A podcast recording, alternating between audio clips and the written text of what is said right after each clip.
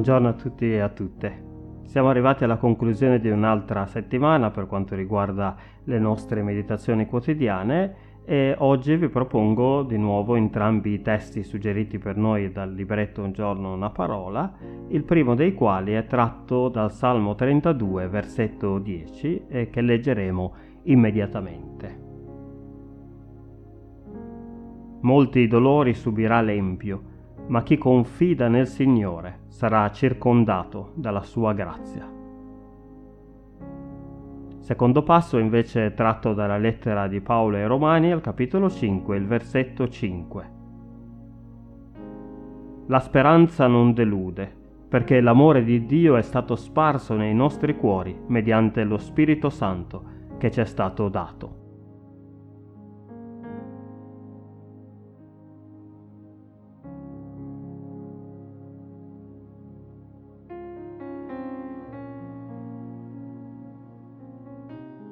La speranza non delude, afferma l'Apostolo Paolo.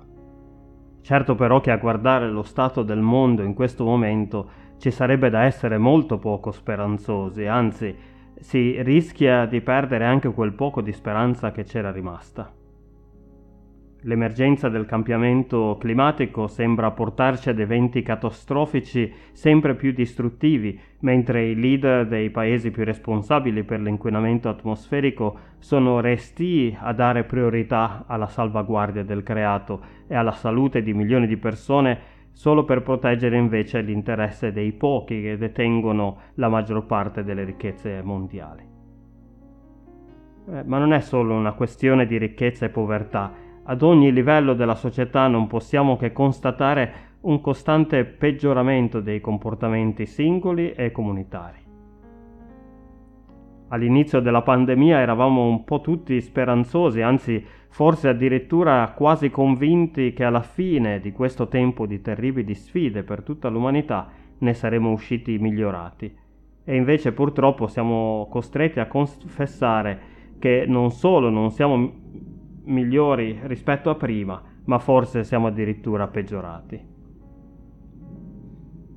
La pandemia in realtà ha fatto da lente di ingrandimento alla cattiveria, all'egoismo umano e rispetto alle tante ingiustizie sociali che si sono ulteriormente aggravate in questi ultimi quasi 2 anni. Come si fa allora ad essere ancora speranzosi oggi? Ciò che dovrebbe confortarci è che la speranza, secondo anche quanto l'Apostolo Paolo ha esposto ai Romani, non si basa affatto sulla capacità umana di automigliorarsi, bensì esclusivamente sull'immensità dell'amore di Dio che, come proseguirà poi ad affermare Paolo al versetto successivo, fa precedere intenzionalmente ad ogni nostro tentativo la sua grazia.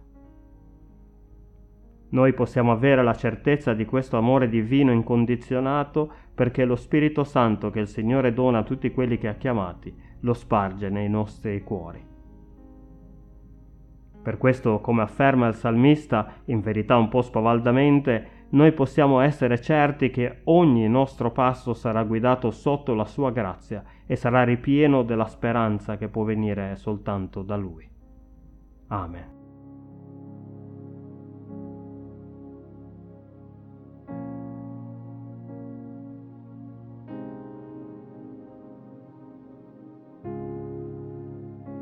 Preghiamo.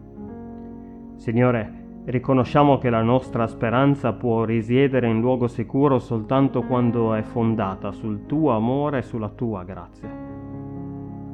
Ti ringraziamo perché non ci hai abbandonati a noi stessi, ma sei sempre al nostro fianco, e anche in questo tempo di grandi sfide e difficoltà noi abbiamo potuto contare sempre sul tuo sostegno. Per Gesù Cristo, nostro Signore e Salvatore. Amen.